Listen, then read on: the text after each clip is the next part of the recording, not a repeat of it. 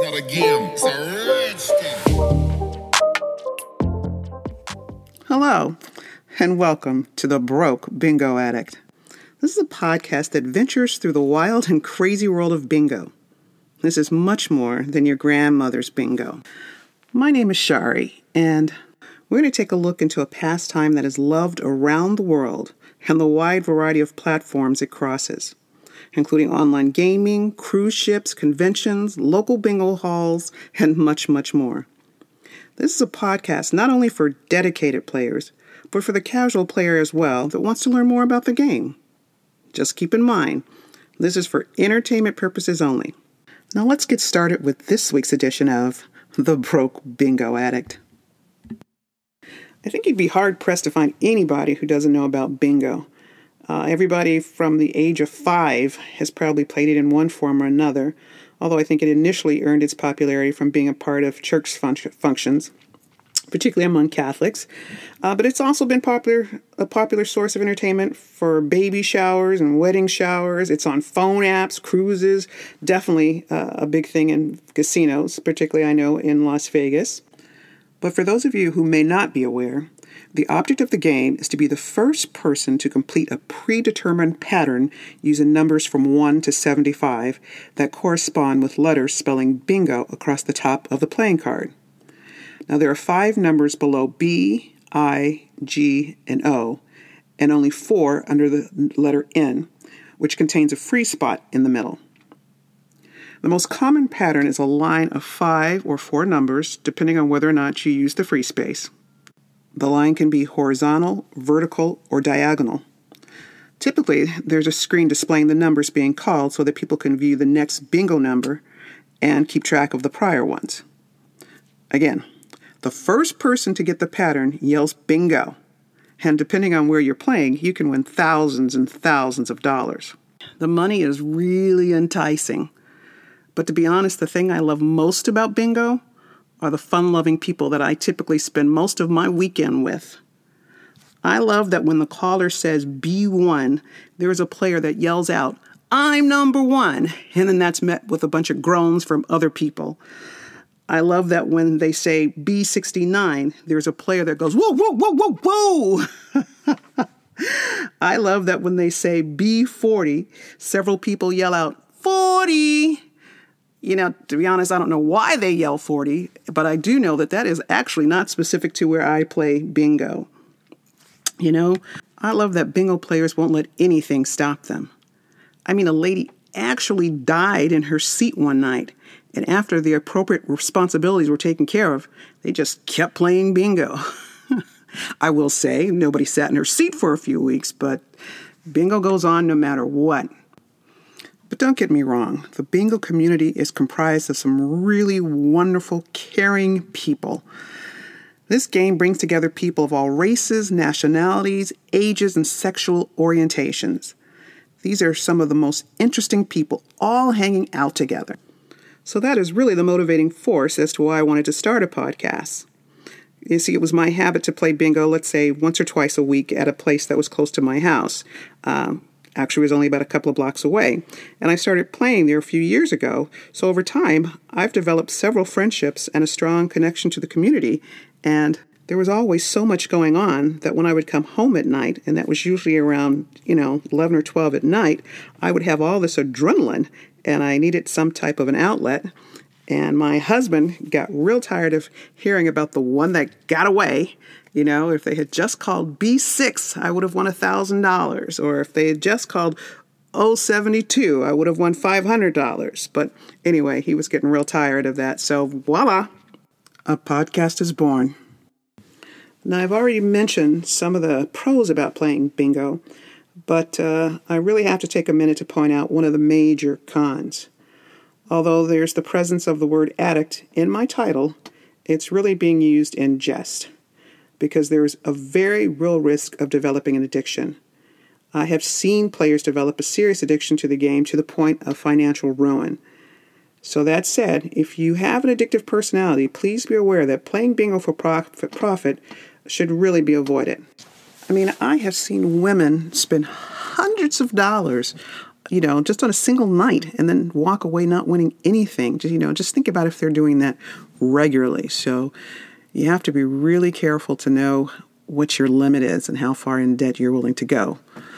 Luckily, I'm cheap, so that really hasn't been a problem.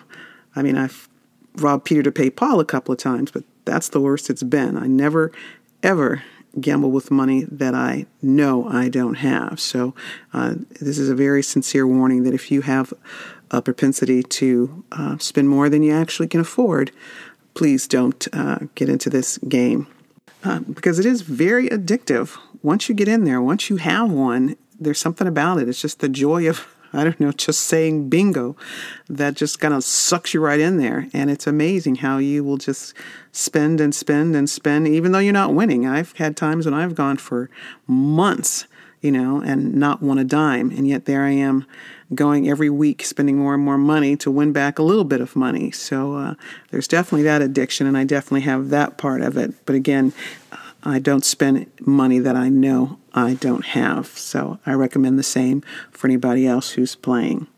So, ironically, right when I decided to finally get off my lazy butt and start putting my podcast together, uh, I've been talking about it for years, so it was time to finally start putting up or shutting up. Right when I decided to do that, guess what? Pandemic time. Yep. Yep. How ironic is that? I love it. So that kind of stalled things for a while, and I was really sad. Couldn't play bingo, couldn't do anything, couldn't see my friends, um, much like the rest of the world, you know, obviously stuck at home for the majority of time and just kind of putzing. But something happened one day. I don't know what it was. I honestly can't remember. I was on the computer and looking for things. Um, somehow I ran into this really cool website. It's called Bingo Me Now. And what it is, is it shows you areas in your community where you can play bingo. Uh, actually, what it does is it shows from your location within miles. So, like, if there's a place playing uh, bingo, you know, six feet away, whatever, it just it gives you the distance from your house to these places that are playing bingo. And what I found was that this place called CRI-Help was actually playing bingo, and kind of funny because that is actually the last place I was able to play bingo at before the whole pandemic struck. So I think that was kind of uh, fortuitous that that's also the first place I was going to get to go back and play bingo. And trust me, I was definitely going to go back.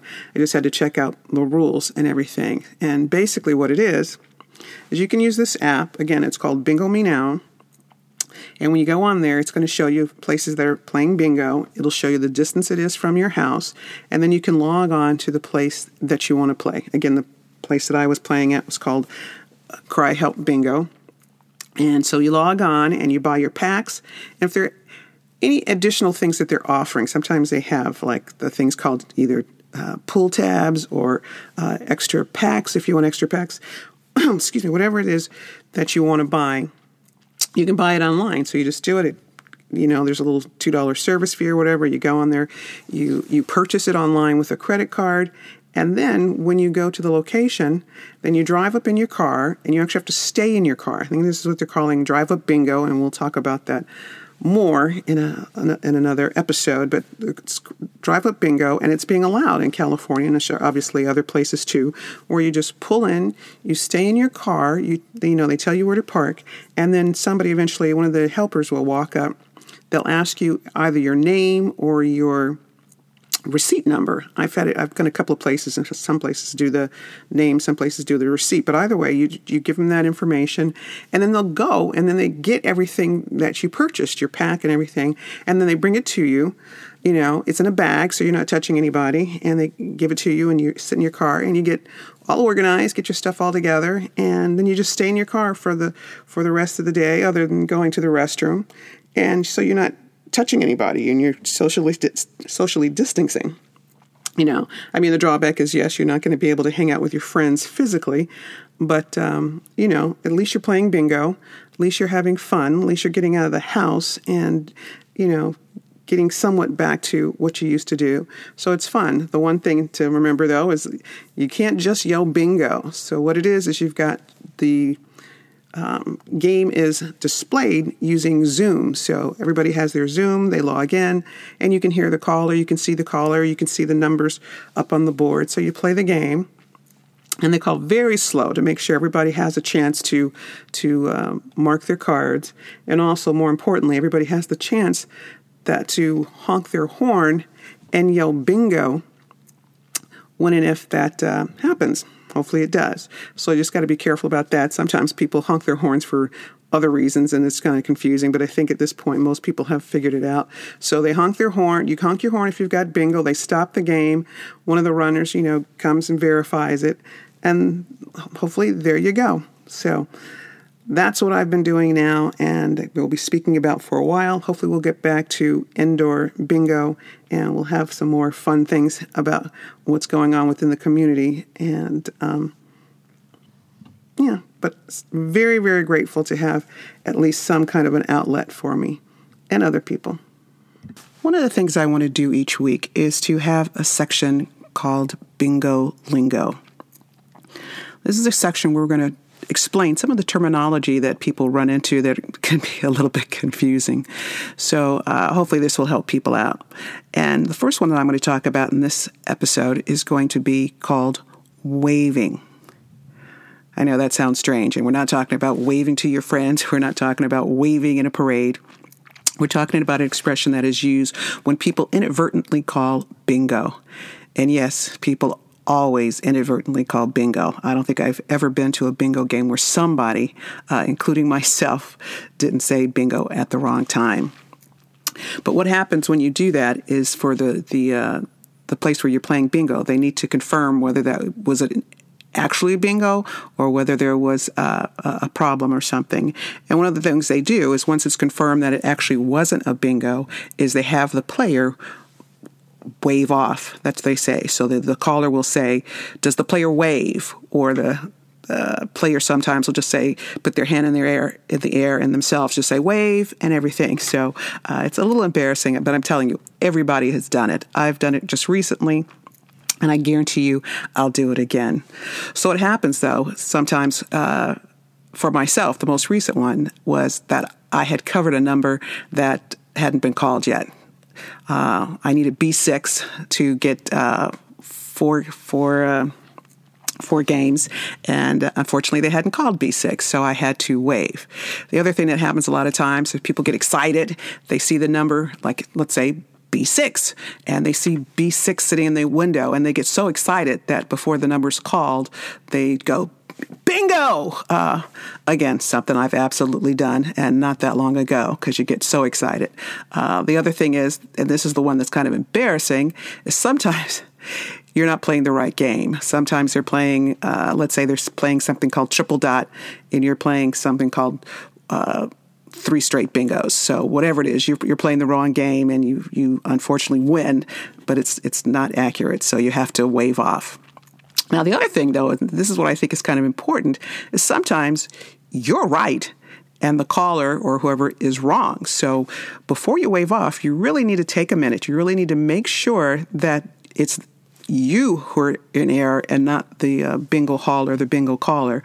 Because sometimes what happens, and I again I've seen this happen recently, is where the bingo caller has not pushed the number down correctly. Say you you won on um, let's stick with B6. So you went on B6, and then the the bingo caller says B6 hasn't been called, and you're like, but wait a minute, and stuff. And you look, and they'll take a second, and you have them take a second, they'll look, and you'll see that the number's been called, but they haven't pushed it in the socket deeply enough for it to register on the board.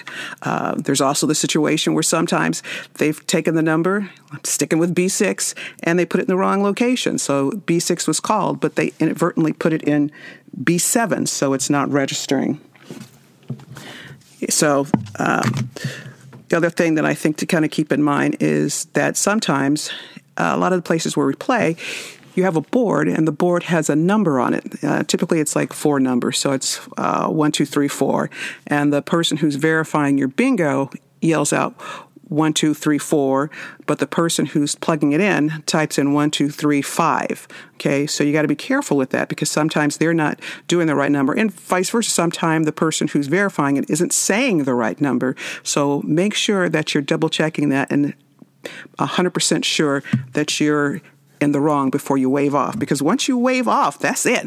They are not coming back. You are not getting a second chance. So don't worry about people yelling and getting hostile or, you know, saying, come on, wave off, wave off. And trust me, that does happen. People tend to get a little impatient and they want to go, especially if the number that they need to win is sitting in the window and they know they have it. But don't worry about that. It's your money. It's too hard to win not to take every uh, opportunity to verify that you that you're either incorrect or correct. But uh, Anyway, so that's what it is. It's called waving.